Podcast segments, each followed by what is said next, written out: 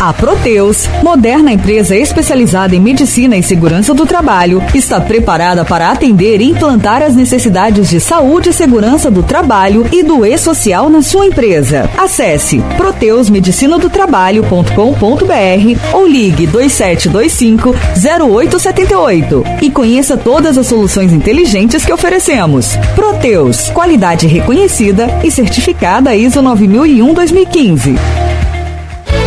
Asflucan, Associação Norte Fluminense dos Plantadores de Cana. Estamos há 75 anos cuidando dos interesses do fornecedor de cana. Agro é cana. Agro é geração de emprego. Agro é desenvolvimento.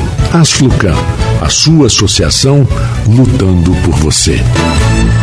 Poupança é poupança, todo mundo tem. Para comprar moto, carro ou o que lhe convém. Para ir para Nova York ou para Belém. Para morar melhor no futuro do neném. Para se aposentar bem. Para não dever para ninguém.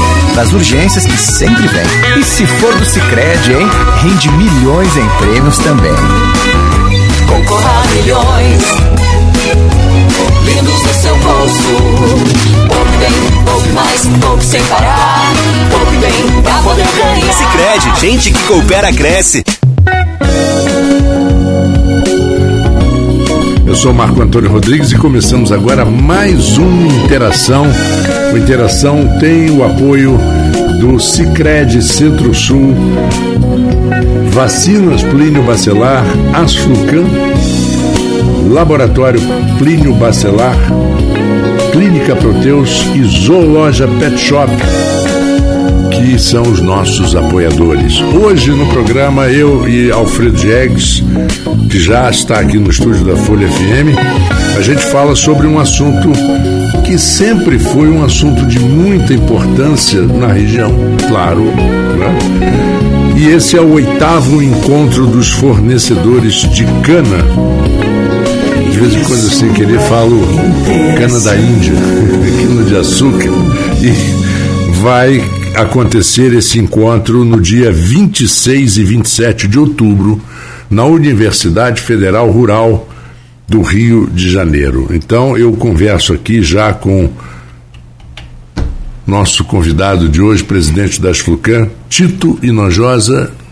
Daqui a pouquinho o nosso outro convidado vai estar aqui também, que é, é o, o, presidente da Coagro, o Frederico Paz, e vice-prefeito. Já está chegando. Já está chegando. E Alfredo Jegues. Bom, boa noite a todos vocês. Boa noite a todos os ouvintes aí. Beto aqui, nos acompanhando aqui, Marco Antônio, Tito. Vou começar a primeira pergunta, meu amigo Tito. Gostaria que você explicasse aqui para os nossos ouvintes qual é o, qual a função das Flucan qual o papel das, da, da Asflucan e o que é a Asflucan? Boa noite, ouvintes. É um prazer mais uma vez estar aqui na Folha FM. Boa noite, Marco Antônio, Diego. Boa noite a todos aí. Olha, o papel da Asflucan, a Asflucan está tá fazendo tá com 79 anos. Tá? Ela sempre foi para ajudar a defender o produtor de cana. Esse que é o grande papel da Asflucan a vida toda. Tanto que ela é a mãezona, como eu chamo, ela criou os plantadores de cana, o hospital, ela criou a Coagro, Coagro saiu de dentro. Frederico Paes, que era o presidente, hoje é o vice-prefeito e presidente da Coagro. Eu vou até fazer um adendo. O, o plantador de cana hoje está um exemplo, o hospital tá? Uma é. coisa espetacular, em todo, tá uma é, limpeza um de, uma, de referência. Um hospital de referência, uma área de fisioterapia de primeiríssima qualidade. Olha, esse trabalho que foi feito no, nos plantadores nos últimos anos, valeu a pena. E aproveitar da boa, boa noite já já para o nosso Frederico Paz, que acaba de chegar, mas a gente vai ainda arrumar ali o, o microfone dele, a câmera, tudo para participar conosco aqui desse papo. Vamos lá. Continua. Então, Desculpe o interromper. O é esse, como eu estava falando, a gente defendeu o interesse dos fornecedores de cana. O trabalho que a gente faz nos canais, a gente não olha só fornecedor de cana, olha todos os produtores. Nós já fizemos mais de 200 quilômetros de canais. Uhum. Com a máquina, com a parceria com a prefeitura, com a Defesa Civil, com o é, a Secretaria de Agricultura com os barqueiros E vou aproveitar e completar. Me pediram para falar o grupo de trabalho que o nosso vice-prefeito está aqui, que é no gabinete dele, o grupo de trabalho da questão hídrica da cidade. O prefeito Vladimir criou esse grupo, tá? É um negócio muito interessante. Nós estamos já em reta final de um grande projeto para tentar resolver o problema dos canais de, de início, dentro do entorno da cidade aqui. Uhum. Então faz parte desse grupo Marcelo Freire, que é o chefe de gabinete do nosso vice-prefeito, Mariel, Mariel Lima, subsecretário de Planejamento, Leonardo Rodrigues, pro- procurador da Prefeitura, Almir Júnior, da Secretaria de Agricultura, Dadu, da Secretaria de Agricultura, Coronel Pascoto e Major Peçanha, da Defesa Civil, Eduardo Crespo, chefe de- da- do gabinete do prefeito, Fá- Fábio Ribeiro, secretário de Obras, eu e Luiz Marco Pelas Flucampo, Genê Juster no meio ambiente e Sérgio Cunha na assessoria. Aí. É um trabalho que está sendo feito, está sendo feito o levantamento de tudo que é preciso ser feito no emergencial, porque a gente está perto das chuvas, para tentar diminuir essa questão das enchentes na cidade. O trabalho que nós fizemos ano passado no canal de, de Tocos, no, nos outros canais no entorno, já deu uma aliviada grande. Agora a gente está querendo tentar resolver de uma vez, se você não vai resolver. Chover 150, 200 milímetros. Em lugar até- nenhum no mundo, né? Em lugar nenhum do mundo. Até essa água jeito. sair. Tá? Nós fizemos, na- ano passado, a gente teve você e o Leonardo Barreto, da superintendente do INEM, a gente abordou esse assunto, né, Tito? É. E é um assunto importante, que isso daí, a prevenção, principalmente no nosso caso, Então está sendo feito, está sendo visto. Eu acho que dentro de mais 15 ou 20 dias, o próprio prefeito deve anunciar isso, está aí já com ele, tá, todo o trabalho foi feito. Trabalho com todo mundo discutindo e mostrando, foi feito o mapeamento, tá sendo, foi feito tudo que era preciso para a gente correr. Infelizmente a máquina nossa teve um problema de combustível sério. Nós estamos gastando 40 mil reais, a máquina ficou parada 30 dias. Tá? Problema de combustível, que estourou motor, bomba, bico, sensores. A máquina está ficando pronta essa semana. Para a gente terminar lá o restinho do. O restinho de um trabalho que a gente estava fazendo lá no canal de São Bento. O canal de São Bento está todo limpo. Só que você limpa os canais, com esse monte de esgoto, seis meses depois os canais estão sujos de novo. É. É um círculo vicioso, né? Difícil de, de resolver 100%. Bom, e agora, bem-vindo ao Frederico Paes, nosso querido vice-prefeito e presidente da Coagro. Muito obrigado por mais uma vez estar conosco aqui na Folha FM no Interação. Boa noite já, né? Boa noite, boa noite. Marco Antônio, Beto, Alfredo, obrigado pelo convite. Mais uma vez aqui com vocês para bater um papo, trocar ideias. um ano depois. Um ano já? Você foi o terceiro entrevistado que a gente, tá, a gente faz um ano de programa na Rapaz, semana que vem. O tempo tá passando rápido. Ah, Pô, por isso- por isso velho, seu cabelo tá sei. ficando branco. É. É, Tito Najosa, presidente da nossa querida Flucam, boa noite também. Estamos aí para discutir um pouquinho de agricultura, falar um pouquinho dos nossos planos, né, Tito? Falar da Coagro um pouquinho também, falar um pouquinho de, de- das ações da Secretaria de Agricultura, enfim. E temos novidade aí que é a aprovação do projeto, quer dizer, a aprovação na Comissão de Assuntos Econômicos do Senado, né, que é o projeto do Semiárido. à época, deputado federal Vladimir, 2019. E hoje foi um dia importante. Ah, tem ainda que passar pela Comissão de Agricultura, vai a plenário do Senado. Mas a, a, a, o momento difícil que a gente achava era nessa eh, Comissão de Assuntos Econômicos do Senado Federal e hoje foi aprovado lá por unanimidade. Essa pergunta já estava na pauta, então É, você deixa, já não, pode... deixa para falar, a gente Vamos vai falar final? disso. Bom, isso aí é um, é um assunto muito importante, não só para a agricultura. Nós somos os, Sim, os sem 22 dúvida. municípios do norte e noroeste fluminense. Se, se isso for aprovado, pode ser uma redenção muito grande para a região. Porque você- a gente vai falar com mais detalhes, mas, por exemplo, você consegue juros mais baratos, Uhum. você tem aporte é, é, através desse fundo que vai ser criado de bancos particulares, de bancos eh, federais, enfim, é uma coisa que para a região norte e noroeste é um passo muito importante que nós demos hoje. Alfredo, é só colocar que um dos nossos apoiadores, é, que é o Cicred, tem um programa, e nós vamos fazer um programa com eles aqui, exatamente de financiamento de agronegócio, que é muito interessante. Cicred, eles estão firmes na região. Estão firmes na é, região. Eu estive conversando com eles ontem também lá no, no Cicred, eles estão lançando algumas linhas de, de crédito, produtos específicos, uhum. e vai ser importante. Inclusive eu falei ontem na conversa com eles, falando que teria aqui hoje com a gente as Flucan. E a Coago, presidente da Coago, hoje com a gente, é, eles falaram que em breve vão estar apresentando sim, porque eles vêm com, um trabalho muito forte para o setor do agro.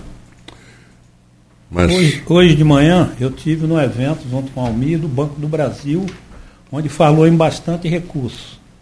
Aí você pode falar melhor a questão fundiária, que a prefeitura está fazendo um trabalho para tentar resolver isso. Porque se não resolver a questão da documentação, os produtores nossos não conseguem financiamento. O Banco do Brasil tem dinheiro, Sicredi tem dinheiro, Cicobi tem dinheiro, Entendeu? Vários bancos têm dinheiro, mas o produtor não consegue pegar. Isso aí já tem um trabalho que o Frederico pode falar melhor sobre isso. É, o, o problema, até o pessoal entender, o que acontece? Para você ter acesso a um financiamento, você precisa dar garantias. Né? Essas garantias normalmente é a própria propriedade da pessoa, que ela pode ser uma hipoteca ou um penhor em cima da produção que é em cima daquela propriedade e essa propriedade ela tem que estar legalizada. O que, que a gente chama de legalizada? Ela está devidamente registrada no registro de imóveis, com escritura definitiva, esse tipo de coisa. E a nossa região, é, por ter sofrido uma reforma agrária natural, que a gente chama, né, questão hereditária, as propriedades foram dividindo, e por isso que tem esses micro, é, pequenos produtores, familiares, agricultura familiar, por muitas vezes esses produtores não regularizavam, não regularizaram as suas eh, propriedades em termos de documentação no, nos cartórios. Então, muitos produtores hoje não têm acesso ao crédito rural eh, por falta dessa, documentação. O prefeito Vladimir, junto com o nosso secretário Almir Júnior, nós criamos uma, uma, um programa de regularização fundiária, né, onde a gente auxilia com advogados, com engenheiros, podem procurar a secretaria lá, o Almir, o subsecretário Monfatti, que o programa está funcionando, já regularizando várias propriedades, inclusive assentados rurais eh, do antigo do, do INCRA, que não tinham às vezes documento, a gente também procurou regularizar. É um programa muito bacana que vai dar é, é, é, personalidade jurídica para que o produtor rural, seja ele pequeno, médio, produtor, ele consiga ter acesso ao crédito é, rural que existe disponível, mas por muitas vezes eles não conseguem pagar. Inclusive, Tito, eu estava lembrando que nós, através da Coag, trouxemos para Campos, é, isso tem pouco mais de 10 anos, com auxílio do Dr. Ricardo Conceição, que era vice-presidente do Banco do Brasil e era campista, pouca gente sabia disso, era vice-presidente do Banco do Brasil nacional, e ele conseguiu trazer para a gente aqui, nós instalamos um trailer do Banco do Brasil, aqueles trailers enormes que tinham, para atender o produtor, colocamos lá no pátio da Coag, infelizmente conseguimos fazer pouco mais de 60 projetos só, a expectativa era mais de 500 pequenos produtores, justamente por essa dificuldade do produtor em estar documentado, em estar legalizado, e a Secretaria Municipal de Agricultura está nesse programa aí para poder ajudar o pequeno produtor a se, a se regularizar. É, Frederico, nessa, nesse processo, nessa mara, vamos dizer assim, nessa maratona de tentar ajudar o pequeno produtor a se regularizar, não existe alguma coisa de, de burocracia que atravessa e que prejudica? A burocracia que a gente está tentando quebrar com esse programa. É. É, por muitas vezes o produtor, às vezes, ele precisa de um advogado, né, precisa de uma orientação jurídica, precisa de uma assessoria, às vezes de um engenheiro agrônomo, de um topógrafo para lá medir a propriedade, fazer uma planta. Né, por muitas vezes, às vezes são é, inventários que não foram terminados, e esses inventários estão parados. Então a gente coloque a própria Asflucana, Tito, através do seu corpo jurídico também, tem lá o doutor Paulo Guilherme, que atende lá, acho que é toda sexta-feira, não é isso? É, Paulo Guilherme, sexta toda sexta-feira, pode ajudar nisso também, mas o fato é que o produtor precisa ter essa documentação para poder ter acesso ao crédito. Frederico, é um assunto que, pelo menos nas últimas semanas, já é um assunto antigo, nas últimas semanas, acho que você, também todos vocês vêm acompanhando, o pessoal vem reclamando muito da questão da queima da cana-de-açúcar, e a gente sabe que isso é um problema crônico na região, principalmente pelo, pelo assunto que você colocou agora, dos pequenos produtores que tem pelo menos acho que menos de 30 hectares. Menos de 15, 80, Menos às vezes né? de 15, é. Eles não, não, não conseguem ter o acesso da colheitadeira e, e acabam sofrendo um pouco é, na questão na hora da retirada da, da colheita da cana. Alfredo, isso é um problema é, socioambiental seríssimo. Né? A gente sabe que a questão da queimada é ultrapassada, ninguém quer queimar cana, o produtor sabe, tem consciência hoje plena de que a queima causa malefícios eh, não só ao meio ambiente, mas à própria saúde do ser humano, enfim. Não há de se dizer que ninguém tem essa consciência. O problema foi justamente o que você abordou. As máquinas que existem hoje disponíveis no mercado, inclusive a Coagro, hoje nós temos mais de 10 equipamentos, vamos comprar agora em São Paulo mais quatro máquinas, elas não atendem ao pequeno produtor. Isso é uma, é, aí vem a questão social. Hoje nós temos lá mais de 3 mil produtores que retiram canas eh, em suas propriedades, são chamados microprodutores, ou seja, são produtores que realmente às vezes têm 15 hectares, eh, né, Tito, 10 hectares, são produtores pequenos. E é totalmente inviável, economicamente inviável, a colheita de cana mecanizada, ou seja, cana eh, crua para esse produtor. A Asflucan, o Tito, tem feito um trabalho lá é, é muito importante, que eu vou passar a bola aqui para ele, que é trazer protótipos de máquinas pequenas para trabalhar com esses produtores. Inclusive a Coagro fez um convênio com o Estado e com a Universidade de Colo Colônia, Colônia né, na Alemanha, é, onde nós desenvolvemos aqui através do, da Secretaria de Agricultura do Estado, uma parceria com o governo do Estado e a Coagro. Nós desenvolvemos uma máquina, um protótipo, essa universidade alemã fez aqui esse protótipo, mas que infelizmente não funcionou muito bem também. É, essas máquinas elas não têm nenhuma empresa, quer dizer, a máquina funciona, mas a gente não consegue nenhuma empresa que construa, construa essas máquinas para vender em escala. Então esse é um problema é, socioambiental que eu falo, porque é um problema ambiental, a não queima da cana, e um problema social que esses pequenos produtores eles vivem da cana, dependem da cana, por muitas vezes não tem outra atividade, não conseguem mudar a atividade. E, e é um, mas é, infelizmente é uma situação que no futuro realmente nem esses pequenos produtores vão poder Frederico, mais qual, qual é o percentual da cana ainda que chega na- nas usinas ainda sem, sem pequeno, queimar? Pequeno produtor. É Pequeno só- produtor. mas isso representa o que? 10% do total? Chega aí a mais de 20%, acredito hoje. Mais E tem um 20%. prazo hoje para que, pra que isso a seja extinto? A queima, a queima já está proibida em áreas acima de 100 100 hectares. hectares. É, acima No de 100 Brasil hectares. é acima de 150, tá? É, Na no estado do Rio é região 100 hectares. abaixo de 100 hectares. Então, assim, é, mas ah, o que a gente, a expectativa que a gente tem, né, Tito, é que realmente arrumem máquinas. Deixa o Tito falar disso um pouquinho, que está mais inteirado. Não, e tem outra coisa, meu amigo. Toda queimada que acontece na, em capim, tudo é, cai nas costas da cana. Tudo que botam fogo cai nas costas da cana. Principalmente às vezes na época da fuligem, seca também, caiu né, fuligem tio? é cana. É a fuligem é cana, acontece direto. Já vi, você vai pra praia várias vezes, tá essas beiradas de pista aí, tudo queimado aqui dentro da cidade. Essa área do queimado pega fogo, é tudo é a cana que é Principalmente na época da seca, como agora, né? né? Quando Sim, no período seco acontece muito mais. Tá? E Nós além do estamos- mais, além do mais, Tito, com, com esse, as pessoas queimam lixo, queimam uma série de coisas na beira de estrada. E acaba pegando Acaba fogo em pastagem. Exatamente. E É. com a seca e com o vento que, essa, que é normal É terrível, terrível. nessa normal, região de, de de setembro, outubro, Agosto, setembro para frente. o negócio é violento. Para É, você e nós temos- pegar fogo numa E nós casa. temos um problema hoje mesmo. Hoje tinha uma área que nós íamos colher aqui na Baixada Campista, perto de Goitacazes, colher com máquina, uma área maior, propícia para colheita mecânica, e teve um, um fogo criminoso. Né? Foi incendiar a área. Pasmem a- ao que o pessoal lá viu e a- a- apurou. Foram caçadores de pré, que na Baixada Campista ainda existe Ai, muito ai. isso, ou seja, outro crime ambiental. né, E coloca fogo para afugentar o Pra animal. e- adiantar, para matar, para vender. Matar, Aí você fala assim, a ah, 7, 8 reais uma praia. e vende aí nos botiquinhos da cidade, tá? Dá pra, dá pra pagar a multa ambiental, não dá? Não, mas o problema é que quem, quem, quem É o dono da caça terra, né? não é o dono da terra.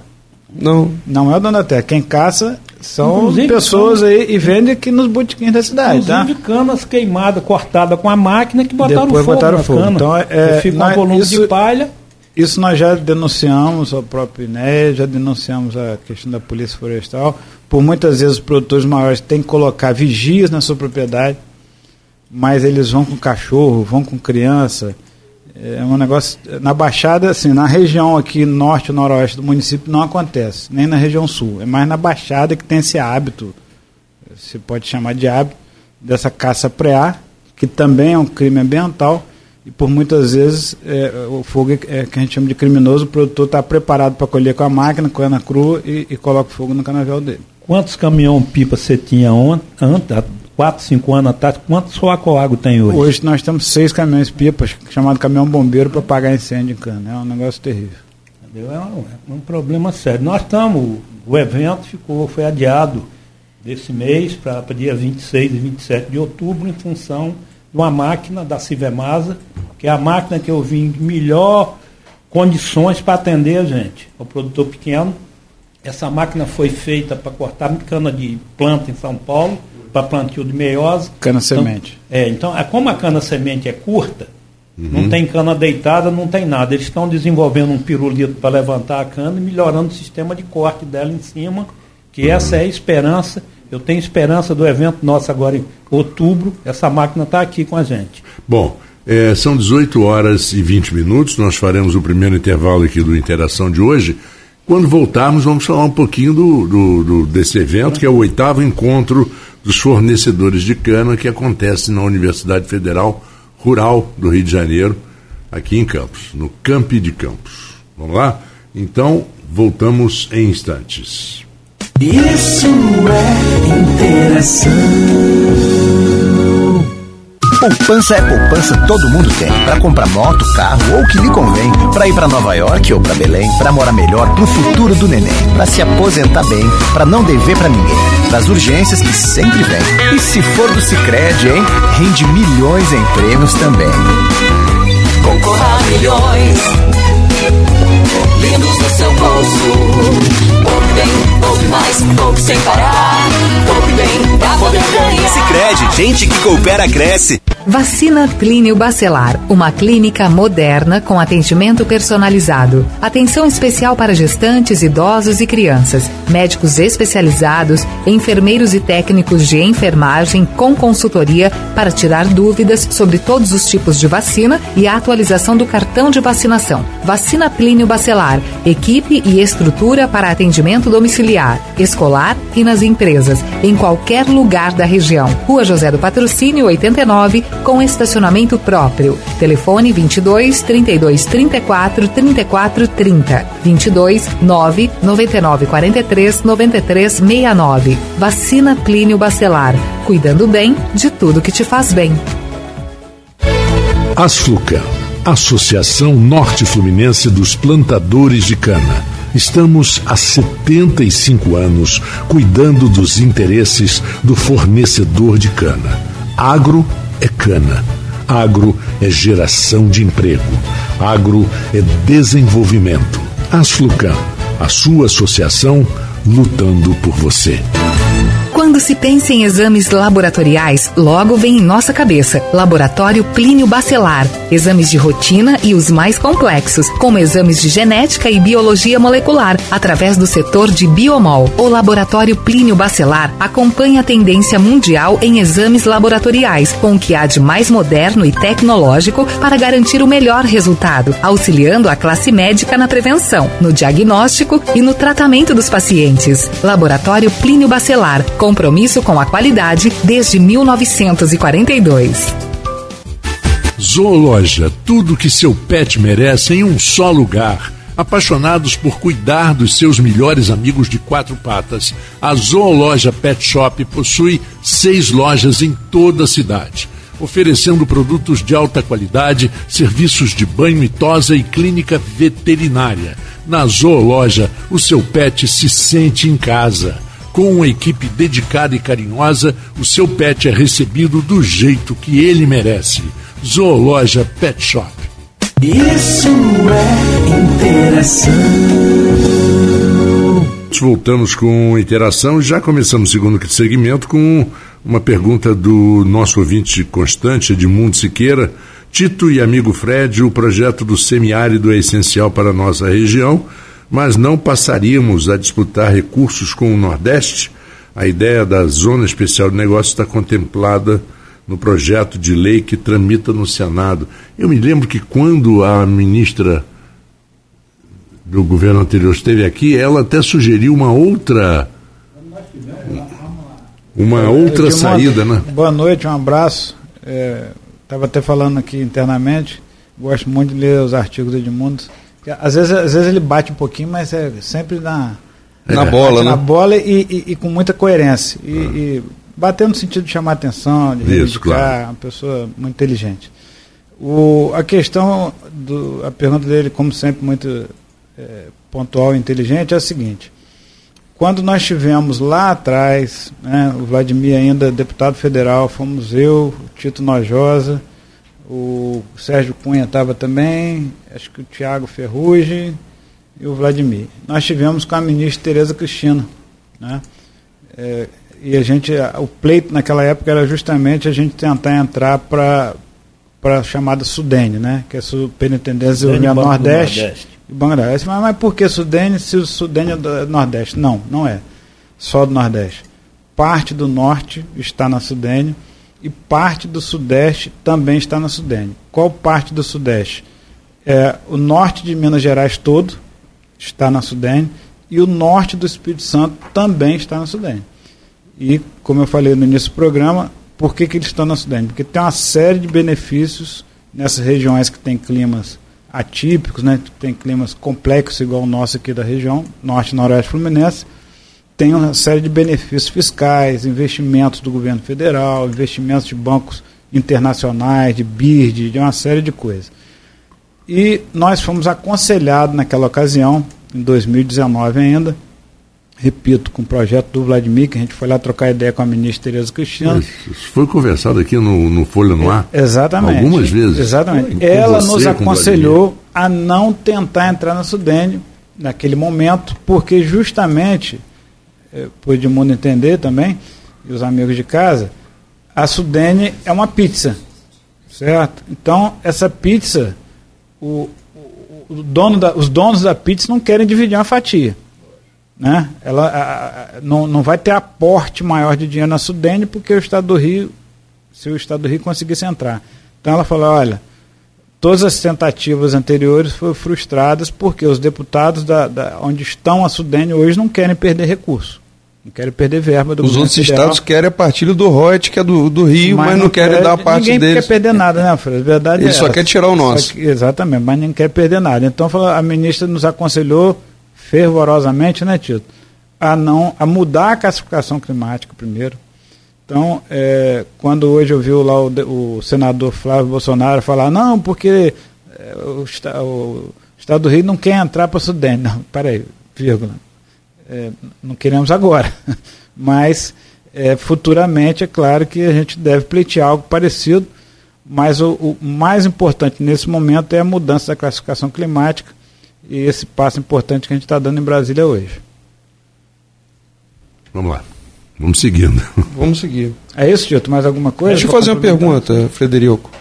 Um dos problemas graves que nós temos na região, inclusive sendo abordado aí pela questão do semiárido, é a partir do momento que a gente consegue, é, no, caso venha a ser aprovado o projeto, vem recurso com juro mais baixo para irrigação na nossa região, existe algum projeto já nesse sentido para atender os produtores? Alfredo, é como eu também disse no início do programa, essa mudança toda, ela gera uma série de benefícios, a mudança de classificação, é, inclusive não é só para agricultura e pecuária, não.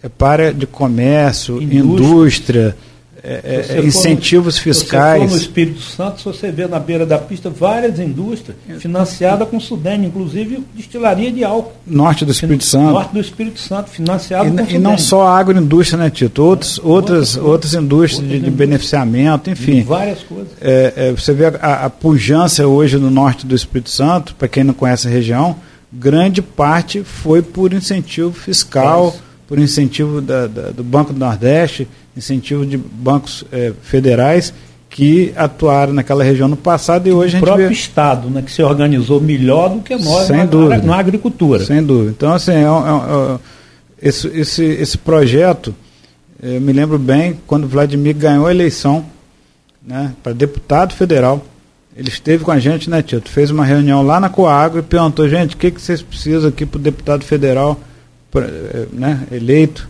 Ele nem tinha tomado posse ainda. E o Vladimir entendeu isso muito bem na época e conseguiu muito difícil aprovar isso na Câmara. Foi. Na Câmara foi muito difícil, foi um embate grande, né, foi aprovado. E agora está no Senado. Nós temos três senadores que estão juntos defendendo, que é uma coisa às vezes difícil, né? Se juntar. Ah, é senador do Estado, é, mas às vezes por divergência política acaba. Tem o Flávio Isso. Bolsonaro, Hum. tem o Romário e tem o senador Portinho. Todos os três estão lá empenhados. Portinho eu tive com ele em Brasília. Então, a- a, a própria senadora agora, Tereza Cristina também. Tive com ela né? e tive com os dois. Está lá na, na Comissão de Agricultura, apesar dela ser suplente da Comissão de Agricultura, mas já prometeu o Vladimir que vai ajudar a gente. Então a expectativa é muito grande para esse projeto ser aprovado. Isso passando pelo Senado, hoje, Sanção do presidente que já passou pela Câmara. já passou pela Câmara. Não pode ter muita. Se tiver modificações drásticas, volta para a Câmara. Aí, mas como está lá hoje, atende a gente pelo menos nesse momento. Frederico Tilto, começar a fazer algumas perguntas até para a gente construir uma linha de raciocínio aqui e para o ouvinte começar a entender a importância do setor para a nossa região e economia. Quantos fornecedores hoje ativos nós temos na nossa região? Vocês têm esse número? É, vou falar Fornecedores pela de- cana. né? Falar pela Coag e eu vou chutar da cana brava. É, porque a Canabrava não informa às Não vezes. né? informa nada. A palavra ativo é importante, até para o ouvinte de casa entender. Por exemplo, eu tenho cadastrado na Coagro, são mais de 10 mil pessoas. Certo? São 10 mil CPFs lá que a gente tem cadastrado. Mas, repito, para o ouvinte entender, o que, que é isso? Por exemplo, eu tenho a minha cana, certo? Eu coloco cana, por exemplo, no meu nome, no nome da minha esposa e do meu filho, por exemplo. Então, na verdade, eu estou multiplicando por três esse número. O que a gente chama de cooperado ativo é aquele que é mesmo produtor rural, né? é aquele que fornece a cana, é o dono da cana. Até porque essa cultura na nossa região foi criada por causa do Hospital dos Plantadores de Cana. Que o hospital era dos plantadores de cana. Né? Hoje é um hospital eh, geral, né? atende, a- atende ao SUS, atende à rede SUS. Mas ele era um hospital classista. Né? Inclusive foi a gente que mudou isso. Era um hospital que atendia não só os plantadores de cana, mas os empregados, os funcionários das usinas. Então, para o pessoal ter direito naquela época a usar o hospital como se fosse um plano de saúde, vamos chamar assim, um plano de saúde classista, Eram 40 mil, né? eram 40 mil que eram atendidos. Então ele botava a cana no nome da tia, do avô, da avó, para o pessoal ter claro, direito ao hospital. claro, claro. É. Então hoje não existe mais isso. Então, Alfredo, respondendo mais direto a sua pergunta, Foi uma lei federal que tirou a taxa que o Sim, fornecedor sim, dava, sim. acabou com a taxa do, do hospital que o fornecedor pagava. Tem, acho que tem quatro anos, não, tem- foi, foi em 1998. 98. 98. Então, na verdade, hoje são 3.500, na Coag, 3 mil, em torno de 3.500 cooperados ativos. Acredito que na Canabrava seja mais uns Não é só a 2.000, Canabrava. 2.500. Eu Né? acredito em torno Paineiras. de 6 mil por causa de paineiras. Eu falo em torno de 6, 6 mil produtores hoje. É. Qual a quantidade de cana produzida hoje na região? Vocês têm esse número mais 2 ou menos? milhões de toneladas. Dois juntando- milhões de toneladas? Próximo de É, dois milhões. 2 milhões de toneladas. Isso daí comparado, que hoje nós temos tecnologia, avançamos muito na. Isso daí comparado com, a, com, aquele período áureo da, da cana-de-açúcar. Vocês têm isso? Nós não? já 10 tivemos milhões 10 de milhões de toneladas. toneladas. No final da na década de 80 foram 10 milhões de Hoje para toneladas. três usinas. É três que a, a, a Paineiras pega, Paineiras no Espírito Santo, ela É pega também um a, volume a, grande aqui. a- a- ela, dessas a Paraíso ainda não começou. Ainda não. Dessas 2 milhões de toneladas, pelo menos umas 300 mil toneladas vão para o É em Espírito torno Santo. disso que vai para o É, porque é mais perto, está muito mais próximo lá 300 da, Na área de São 300. Francisco, né? São Francisco. no ano passado foi 360 mil É toneladas. bastante de cana. cana. O que, que a Coagro hoje proporciona de ajuda aos fornecedores? Vamos lá. Hoje, é, a cooperativa ela não visa lucro, certo? Ela visa é, é, a rentabilidade maior ao produtor. Então, é, qualquer tipo de, de benefício financeiro que a gente tem, como por exemplo, agora nós estamos vendendo açúcar lá para o Rio de Janeiro, para grandes redes como Guanabara e outras. é, agregando valor ao nosso produto. Né? É um açúcar especial, que é um açúcar extra fino, que a gente está fabricando na usina, que não existia esse açúcar antes. É bem parecido com refinado, muito parecido com refinado, só que não tem a química que o açúcar refinado tem. E a gente está, esse produto está vendendo muito bem nas redes do Rio de Janeiro e a gente está agregando valor ao nosso produto. Aí você pergunta, e qual o benefício ao produtor rural? Receber mais pela tonelada de cana. Já que a cooperativa não visa lucro, então toda a arrecadação, claro, tem que pagar despesa, tem que reinvestir na, na indústria. É, não visa E- lucro, mas também não pode a- ter prejuízo. Não, exatamente. E a sobra, a gente chama de sobra, ela é distribuída na cana através do preço da tonelada. São sócios, na verdade, né? São donos, né? São donos. São donos da cooperativa. Então, eu, eu costumo brincar dizer o seguinte: quando a Coago está pagando bem, é cooperativa. Quando está com preço ruim, é usina. Mas a, hoje, Alfredo, a gente consegue óleo diesel com preço mais barato, que todos os caminhoneiros, os produtores é, é, abastecem os caminhões na época da colheita Dentro da usina. dentro da usina, né, que a gente compra direto da companhia. Como era feito também lá atrás, né? Então, Nas décadas, faz- na época. A gente consegue, quando o produtor quer comprar adubo, insumos em conjunto mais barato, herbicida mais barato, fertilizante mais barato, que a gente consegue através de compras de volume maior. É, cana semente, né? Apesar da Coagro, pasmem, não ter cana, Coagro não tem um- uma tonelada de cana. Nós vamos esse ano 900 mil toneladas de cana, Coagro tem 0% de cana. Quem tem cana são os nossos cooperados. A Coagro é uma agroindústria. Você fala assim, quantas toneladas de cana própria a Coagro tem? Você pode analisar de duas maneiras. 100% porque... Mas o vocês têm uns produtor é dono. laboratórios lá dentro também, porque vocês produzem as variedades Então, de cana mas, para. não- mas, mas não é da Coagro, é em áreas de parceiros cooperados nossos. Das áreas arrendadas. As áreas arrendadas. Então, na verdade, esses parceiros que a gente. é, é, é, por exemplo, vamos supor que você quer plantar cana e o Tito tem a cana, a chamada cana planta, que é a semente da cana. Então, a gente faz essa intermediação entre o- o- os cooperados para também fornecer a cana semente. Então, a cooperativa hoje, é, o pessoal pergunta, "Pai, por que, que tanta usina deu errado na região e outras coisas e a cooperativa dá certo? Porque realmente ela, a- o lucro, o chamada, na cooperativa chama sobra, é para pagar melhor o produtor, né? e é o que a gente busca, sempre remunerar melhor o produtor. E uma opção que ele hoje tem é fazer moeda produto. Tem muita gente hoje fazendo moeda produto. O que, que é isso? Ele, em vez de receber em dinheiro, ele recebe em X quilo de açúcar. X quilo de açúcar por tonelada de cana. Ah, mas para que isso? Para guardar o açúcar, que a cana é perecível, não tem como guardar. Ele guarda açúcar, estoca dentro da coágua, sem custo nenhum, e vende esse açúcar mais na frente com preço melhor. Por exemplo, na entre safra o preço do açúcar sobe, é uma coisa natural. Então ele deixa de vender agora, certo? Açúcar hoje, o saco de açúcar, para vocês entenderem, está em torno de 160 reais, um saco de 50 quilos, que é a moeda padrão, né? Do açúcar. Ele vende lá na frente, pode vender a 170, 180, ou seja, trazendo eh, valor agregado ao produto cana que é perecível. Então são coisas que a Coagro consegue fazer, que a gente instituiu isso aqui na região, e que tem dado certo, tanto é que está dando certo, que se Deus quiser a gente vai Tem mais uma coisa. abrir uma, uma nova Tem usina. mais uma coisa que você está esquecendo. A parceria da Coag com a Sulucam para ajeitar as comportas. Se a comporta do Cambaíba está funcionando, que é o pessoal da Coag que vai lá. Se a comporta do canal das flechas está funcionando, quando dá problema, a Coag, os mecânicos da Coag vai lá. A comporta do, do São Bento, que estava destruída lá em Bacelo, foi a Coag, foi lá, a Sulucam comprou o material e a Coag que fez todo o serviço. Canal das Flechas, mesma coisa. Questão da parceria com o Cidef, das máquinas do Estado que estão aí para fazer estrada, está vindo mais alguma coisa para a Flucam para trabalhar nos canais. Isso é parceria com a Agro, a Flucam, Cidef.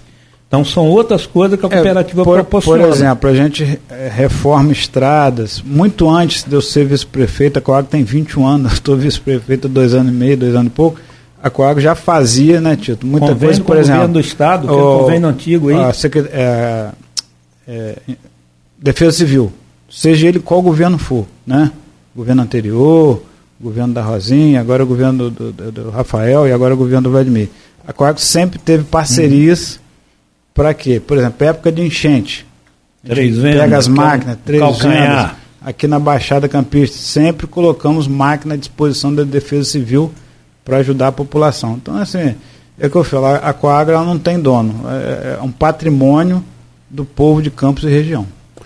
É, nós, faltando um minuto para o nosso próximo intervalo, mas eu queria que é, a gente já agendasse para o terceiro segmento, falar um pouquinho da, das pesquisas que foram feitas nesses últimos anos, inclusive com a participação da Universidade Federal Rural, né, sobre os tipos de Variedade variedades de cana de açúcar e também falar do oitavo encontro. Né? Rapidamente, um pois outro não. ponto da, da Coagro, que é o seguinte, Alfredo. Nós injetamos na economia local algo em torno de 300 milhões de reais. Né? Você fala, mas o que, que é isso, Frederico? Eu, você eu... cortou uma pergunta a mim, Frederico. Ah, é, você, você perguntou quais os benefícios. Eu tenho um monte de perguntas para tá te fazer. Quais os benefícios que a gente traz, né? A Coagro hoje injeta na economia, só a Coagro, né? Uhum. Injeta na economia local algo em torno de 300 milhões de reais. Não é pouco dinheiro. É, é, você vai, mas para onde que da onde, como e da onde que vai esse dinheiro? Mão de obra, né? Nós hoje temos mais de 3 mil funcionários na safra, na safra fica em torno de mil, mil e duzentos é, é, salário das pessoas que estão tá indo e a pessoa gasta onde? Comércio local. É, é, o, o, produtor, a matéria-prima representa 60%, 60% desse volume é para o produtor rural, é pagamento de cana, que também gasta na região. Eu vou deixar até uma então, assim, é só pra, o intervalo, porque tem uma, a importância da. Tem mas, um indireto, né? Ah, sim, sim. Eu queria até, vou, vou deixar a pergunta já para o próximo bloco. Como que é formado o preço da tonelada? Quanto que você está de uma tonelada de cana e quanto que dá de etanol, de açúcar? Eu gostaria de fazer essas perguntas até para a gente também. Vamos então para o nosso próximo intervalo e voltamos em instantes com interação daqui a pouquinho. Asflucan, Associação Norte Fluminense dos Plantadores de Cana. Estamos há 75 anos cuidando dos interesses do fornecedor de cana. Agro é cana. Agro é geração de emprego. Agro é desenvolvimento. Asflucan, a sua associação lutando por você. Vacina Clínio Bacelar, uma clínica moderna com atendimento personalizado. Atenção especial para gestantes, idosos e crianças. Médicos especializados, enfermeiros e técnicos de enfermagem com consultoria para tirar dúvidas sobre todos os tipos de vacina e a atualização do cartão de vacinação. Vacina Clínio Bacelar, equipe e estrutura para atendimento domiciliar, escolar e nas empresas, em qualquer lugar da região. Rua José do Patrocínio 89 com estacionamento próprio. Telefone 22 32 34 34 30 22 9 99 43 93 69. Vacina Plínio Bacelar. Cuidando bem de tudo que te faz bem. Zoologia, tudo que seu pet merece em um só lugar apaixonados por cuidar dos seus melhores amigos de quatro patas, a Zoologia Pet Shop possui seis lojas em toda a cidade oferecendo produtos de alta qualidade, serviços de banho e tosa e clínica veterinária. Na Zoologia, o seu pet se sente em casa. Com uma equipe dedicada e carinhosa, o seu pet é recebido do jeito que ele merece. Zoologia Pet Shop. Poupança é poupança, todo mundo tem. Para comprar moto, carro ou o que lhe convém. Para ir para Nova York ou para Belém. Para morar melhor no futuro do neném. Para se aposentar bem. Para não dever para ninguém. Para as urgências que sempre vem. E se for do Cicred, hein? Rende milhões em prêmios também. Concorra a milhões. Lindos no seu bolso. Poupe bem, poupe mais, poupe sem parar. Poupe bem pra poder ganhar. Sicredi, gente que coopera cresce. Isso é interação. Se eu passo a bola logo para o Alfredo Diegues, que já estava com a pergunta engatilhada, Vamos tanto para o Tito quanto para o Frederico Paes. É, a primeira, acho que direto para a usina, mas o Tito também com certeza sabe responder. Quanto que uma tonelada de cano produz de açúcar e de etanol? E também como que é formado o preço em cima de uma tonelada? Como que vocês chegam nesse preço? Vamos lá. É... Existe uma coisa, uma nomenclatura em usina que chama mix de produção. Esse mix é como o nome está dizendo, é o que você vai fazer de açúcar e ou álcool ou etanol, né? De acordo com o mercado, de acordo com o que está remunerando melhor, ou contratos pré-existentes que você vai fabricar, você planeja sua safra em cima desse, desse, desse plano. Então vamos lá, por exemplo, esse ano o açúcar está remunerando muito melhor do que o etanol. Então nós estamos numa safra açucareira, ou seja, o meu mix na usina está virado para açúcar. Mas para o pessoal de casa entender melhor, é, uma tonelada de cana eu consigo fazer, se eu fizer 100% de açúcar, em torno de 100 a 110 quilos de açúcar por tonelada. 10% da tonelada vira açúcar. Sim, é 10, 11%, é isso aí. Então, na verdade, é, é, se eu fizesse 100% para açúcar, mas nunca acontece isso. Nunca acontece, você acaba fazendo etanol também. E nessas, nesses 100, 110 quilos, você faz o álcool residual.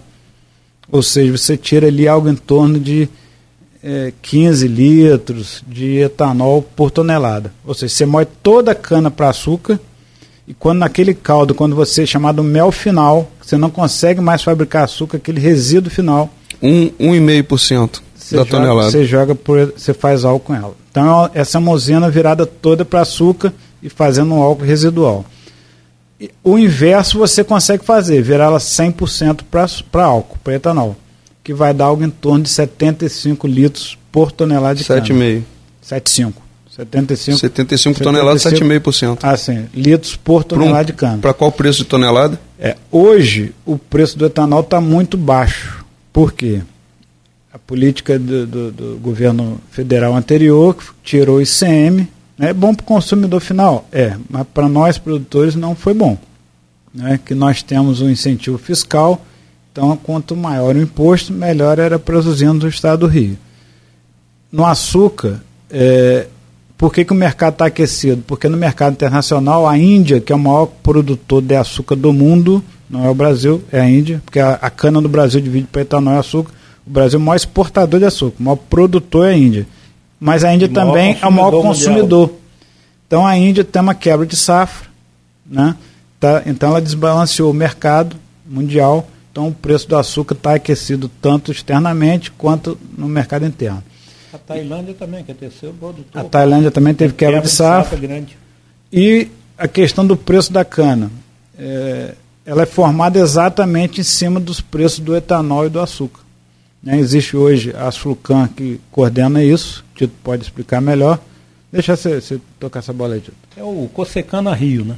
O Cosecana Rio é baseado na, na, no. Quando o IAA acabou, na época do IAA, o IAA levantava os custos das usinas e 60% ficava para fornecedor de cana, 40% para a usina. Com o fechamento do IAA, houve muita briga do Pádua, que é um dos palestrantes nossos do evento, e o Magela. O Magela é falecido. Depois de muita briga, eles sentaram num bar para tomar cerveja e conseguiram criar o Cosecana. É, o Magela era representante dos fornecedores, fornecedores e o Pado das usinas então, a nível de Brasil. Depois de muita briga, muita briga... Resolveram então, num botiquim, né? Resolveram num botiquim, fizeram... uma coisa nacional. Uma coisa e aí nacional. foi copiado... Estou esperando, tô um esperando acabar a guerra da Ucrânia e da Rússia também na mesma botiquim. Olha, para ir para poder... Aí foi daí que nasceu isso, eles fizeram coisa pegando a, a, as questões de cada região. A fibra nossa é diferente de São Paulo. A cana padrão nossa é diferente de São Paulo. O teor de sacarose. O, nosso, é, o teor de sacarose nosso é muito mais baixo. A cana nossa é 111 alguma coisa. 111, 740. É, e a de São Paulo 124. é 124. É. Entendeu? Então, essas diferenças foi adaptada a cada região do Brasil. Cada região saiu copiando o Cosecana. No começo, na época da nossa, na Flucan, foi uma briga com as foi, usinas, era uma foi. briga na própria universidade rural, que era feito o preço, a, a, a universidade é que fazia o preço, que era o antigo FAPU, em função do problema da crise da usina, foi deixando de se pagar, a universidade não quis fazer mais, nós assumimos pela Asflucan e passamos a liberar o Cosecana Rio. Alfredo, você sabe quem criou a Coagro? Já falei aqui. Foi quem? A mãezona. As Flucan, o Tito falou ah, no início do programa. É, a vovozinha, é. é. Mas quem provocou a criação da Coag foi os usineiros à época. É. Nós tínhamos seis usinas à época abertas e que os usineiros na época pagava o que queria e como queriam na cana. Nós fomos forçados, nós, as Flucan, eu, o Tito, o Paulo, toda a diretoria na época, tava nas nós fomos obrigados, né, no, até no bom sentido da palavra, a criar nossa própria usina, porque nós tínhamos a cana, né? Parte da cana era dos fornecedores, na época algo em torno de 50%. Só que os usineiros à época pagavam quando queria e como queriam. Então, quando eu, eu brinco, sabe, Marco Antônio, quem criou a Coágua não foi os produtores, não, foi os usineiros na época que forçaram a gente, nós produtores, a nos reinventar. É chamada Ou, ou, acabar, ou acabar com a atividade, se não fosse pela. Não, se não, pela- se não, não, não existia mais atividade na região, porque naquela época a gente estava só fechando, fechando, e, e a Coágua, a, a cooperativa, né? Que a gente fala Coágua, a cooperativa foi a solução encontrada E- para a gente continuar com a nossa E atividade. Frederico, a cooperativa era em outra usina, não era? Era na São José, São em José. Goitacazes, Em que ficou Goitacazes. pequena. Né? Uhum. Ali tinham dois problemas. Além, também. além da questão eh, de incômodo, chamada incômodo de vizinhança.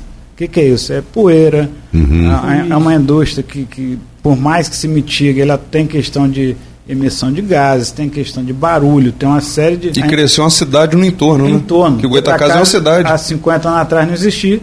Não existia assim. Ela, Era o ela- entorno como ela toda usina tem, né? De em morador volta e funcionário da usina. Exatamente. E virou uma cidade. E ela engoliu a usina e chegou a um ponto que estrangulou. Aliás, é interessante porque no Brasil, em vários pontos do Brasil, em todas as, as regiões, nós temos as usinas de cana-de-açúcar que criaram E, cidades foram, engo- e depois foram e engolidas. foram pela engolidas e Ribeirão também Preto, é Ribeirão Preto é uma delas. e, e também da- das, das construções de ferrovias. Começava a construção vinham os ingleses né? É, aí veio já a corruptela dos nomes das palavras é, clown né? Que palhaço virou Clóvis aqui na por causa dos ingleses vieram os palhaços Clóvis, né? É, o Sarney, o nome dele não é Sarney, é José Ribamar. O Sarney é porque ele era filho do Sir Ney. Agora você vê como as coisas se desenvolveram no Brasil muito em cima da cana-de-açúcar e das, e das Café construções. também. Café também. Café também. Mas, O- seguindo. Quanto, quanto que custa hoje plantar um hectare de cana? Algo em torno de 10 mil reais. 10 mil reais um hectare. Um hectare. Na e primeiro um ano- hectare vai tirar quantas toneladas? Na, na primeiro ano ele paga a colheita dele. Já, já, já Se São. Pedro ajudar, né? É, correto. Normais temper, temperatura. qu- quantas toneladas? normais, temperatura e pressão. Quantas toneladas? Em torno de 100 toneladas. 100 toneladas por É, no, hectare. pri- no primeiro corte, né? No primeiro ano. E quanto Vezes tá- 100 quanto- reais quanto- quanto tá tonelada livre, no primeiro ano ele, ele paga. Quanto tá a tonelada? 100 reais hoje, livre ao 100 produtor. reais. 105, na verdade, essa quinzena agora. Livre ao produtor, né? Porque se você somar corte, embarque e transporte, que é a logística para levar essa cana da, da lavoura até a indústria, vai de 150 a 170, dependendo da região. Vamos lá.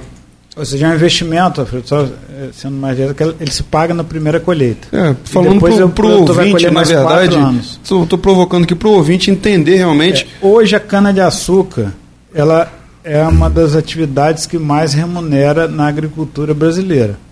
Aí você fala como? Porque as terras mais nobres do Brasil estão ocupadas com cana.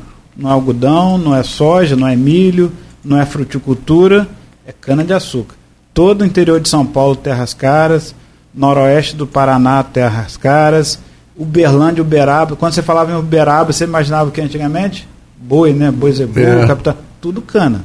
Tudo cana. Triângulo Mineiro hoje, praticamente todo cana. Espírito Santo, nordeste, norte do Espírito Santo hoje, muita cana. Então, mas por que, que planta cana? É o que eu falo, é porque a atividade remunera bem. Hoje, por exemplo, a, a criação de gado de corte, que na região tem muito ainda, né? Está com um valor muito baixo. Então, a Soja e ativi- milho também. Soja e milho caiu Também, muito. caiu muito. Então, a atividade hoje que remunera E os bem é a insumos subiram muito. Né? É, eu tenho uma pergunta, mas eu vou passar uma, um- uma que eu ia colocar no primeiro bloco. A gente teve um atraso na colheita esse ano por conta da, da colheita realmente da mão de obra. E vem, e, e vem no sentido contrário de informações que a gente tem dado do CAGED de número de pessoas desempregadas na nossa região e de pessoas assistidas eh, por programas sociais. que não reflete, na verdade, na oferta de se trabalho. Eu, se, eu, se eu te pedir para deixar um programa só para falar sobre isso. Mas isso é uma, é uma. Não é uma realidade. Eu sei, eu, mas eu isso. leio aquilo ali, não existe esse, essas pessoas estão no cadastro. Não, Convidado para fazer um outro programa para falar isso, você já está agora. Elas estão no cadastro, mas recebe benefício do governo federal, recebe benefícios gerais, mas não são pessoas em extrema pobreza. Quer ir lá hoje? Quando eu vejo isso, às vezes, alguém discutindo, alguns teóricos, sabe, Marco Antônio? É. Eu falo assim, vamos lá na casa dele?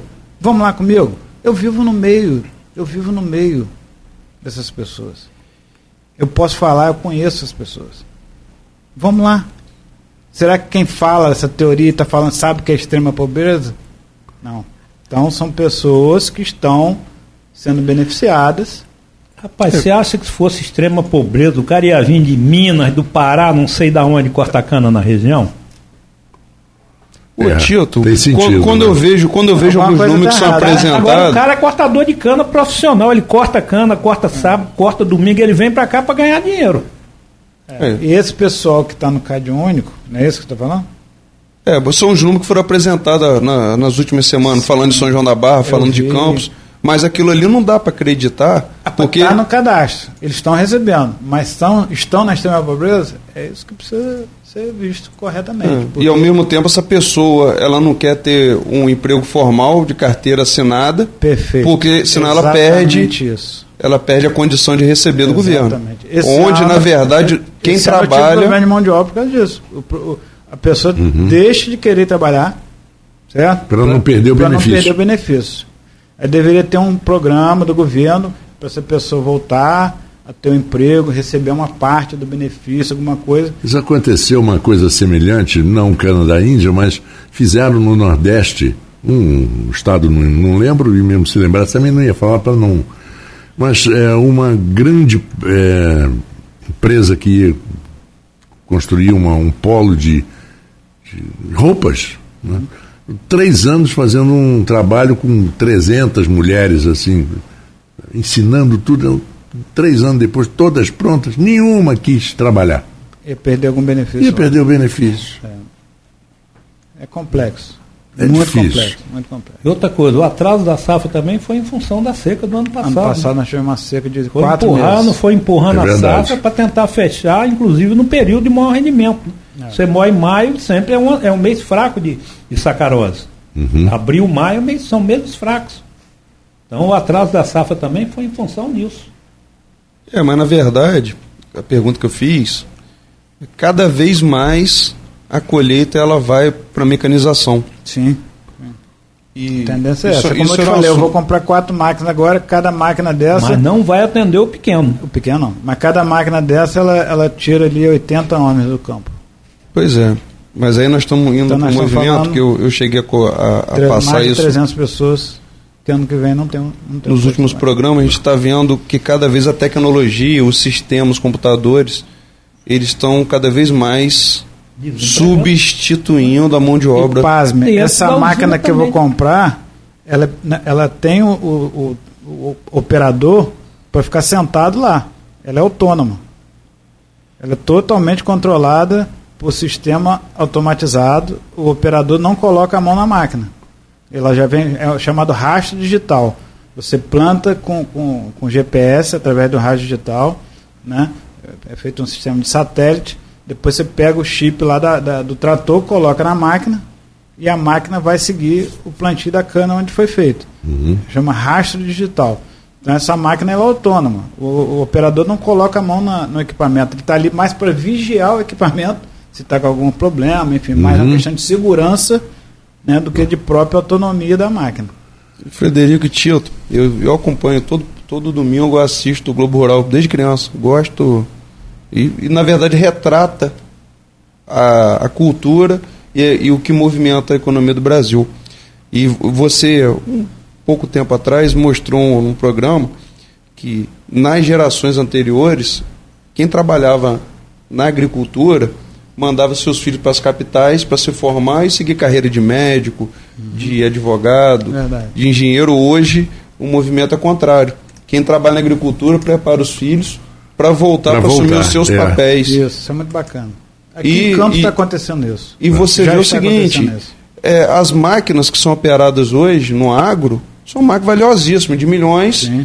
e que na verdade hoje é um engenheiro, que o cara está ali dentro para não deixar a máquina parar, mas ele está ele tá operando um computador, sendo monitorado via satélite. Exatamente. Você vê que as máquinas que operam, SAF Mato Grosso, em Goiás, no sul, elas hoje praticamente o cara não bota a mão, ele está no ar-condicionado dentro de um sistema de computador. Inclusive, dessas máquinas que a gente vai adquirir agora, elas são operadas de forma autônoma e toda a máquina é acompanhada no, no- no chamado COI, Centro de Operação Integrada, lá dentro da indústria, né? onde a pessoa acompanha o consumo da máquina, se a máquina parou, se ela deixou de trabalhar, se ela está produzindo bem, se ela está indo no rastro digital correto, se a produtividade dela eh, de colheita por, por, por hora, tudo isso acompanhado no computador, numa sala, no ar-condicionado.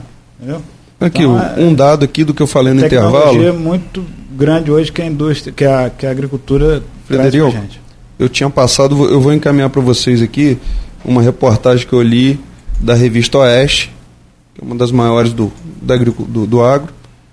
Soja, milho e cana-de-açúcar têm as safras mais valiosas na agricultura brasileira. Essas culturas respondem por 70% da cifra projetada pelo IBGE para as lavouras do país.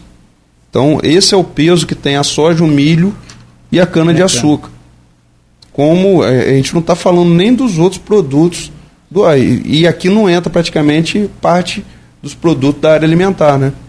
Embora Você seja botar- base de ração soja e o milho a Se você própria botar cana. o algodão aí, isso vai para mais para cima ainda, que o Brasil está crescendo muito na produção de algodão. Mas a gente está falando de um, de, um, de um país praticamente continental.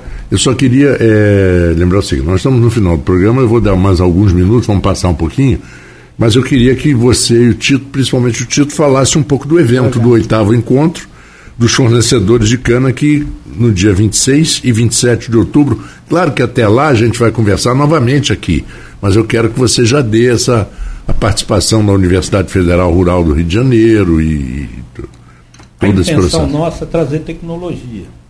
Do jeito que você falou da máquina, nós estamos com a Cromário, uma empresa de São Paulo.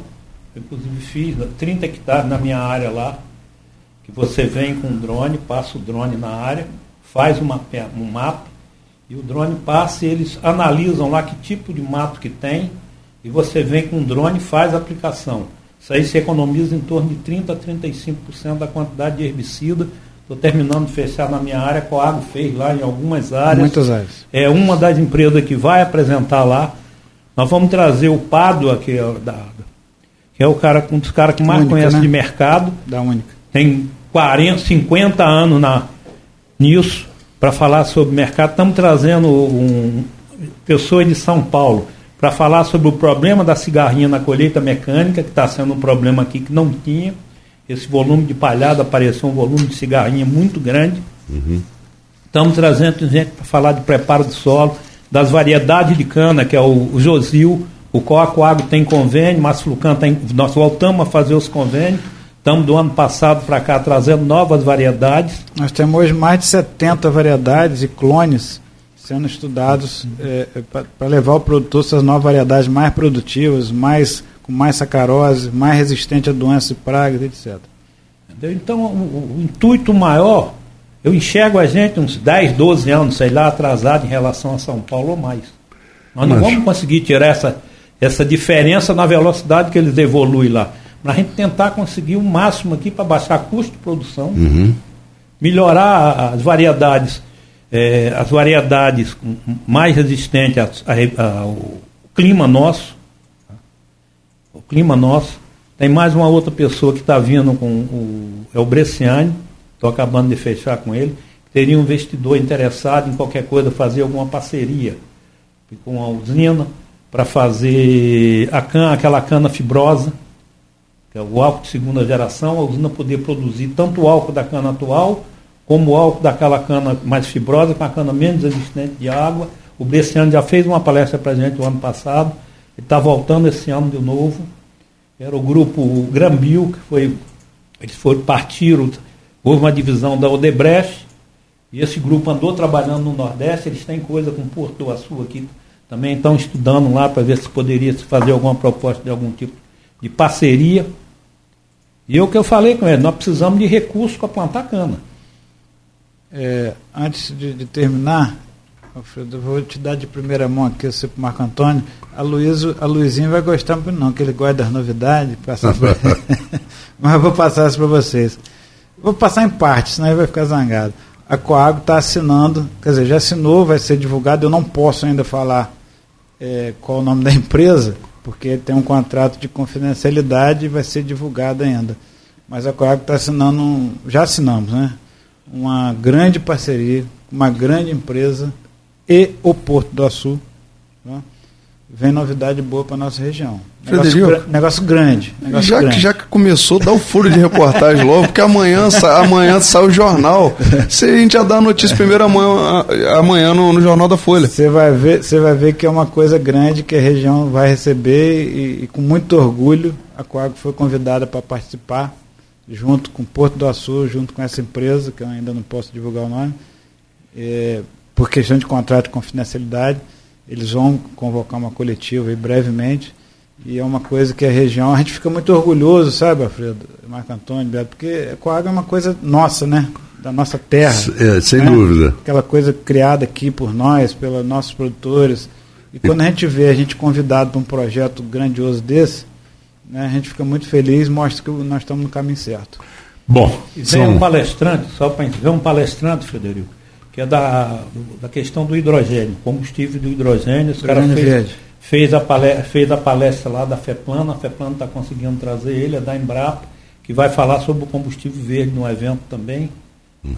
Uma hora é pouco tempo para falar de, de agricultura. Com certeza. verdade. E a gente vai ter que fazer outro programa, mas Hidrogênio verde é uma coisa muito bacana. É o futuro do combustível, não é o carro elétrico. Pode Claro que escrever, não. Escrevam. Claro que não. Escrevam. Claro que um não dia é o vocês vão carro lembrar. elétrico. Ah, aquele Escreva, um dia falou vai isso. ser o carro do futuro, hidrogênio é o- verde. Hidrogênio verde. Tá? É muito Isso aí mais não tem a barato. menor Tem dúvida. combustível de avião, da cana-de-açúcar, que já verde. estão Nós, nós vamos fazer um programa aqui. Frederico, você está dando a ideia que daqui a pouco nós vamos. Não vai ter programa só terça, nós vamos ter que pegar outro dia da semana, vamos falar interação agro.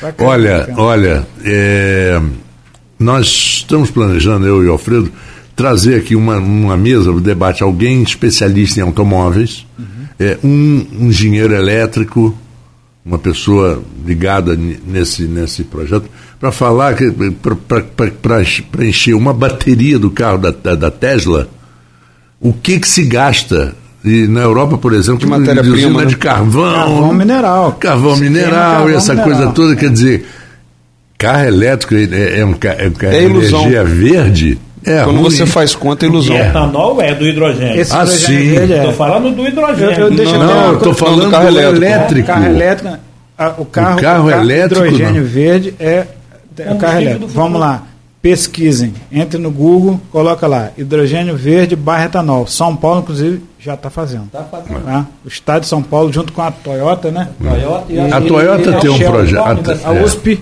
É a USP. já tem um carro hidrogênio verde, está lá, a fábrica. muito É. bacana. Vamos- E a Toyota tem um, um híbrido muito interessante. Que, que você carrega boa parte dela com o próprio velocidade baixa, com freio, essa coisa toda.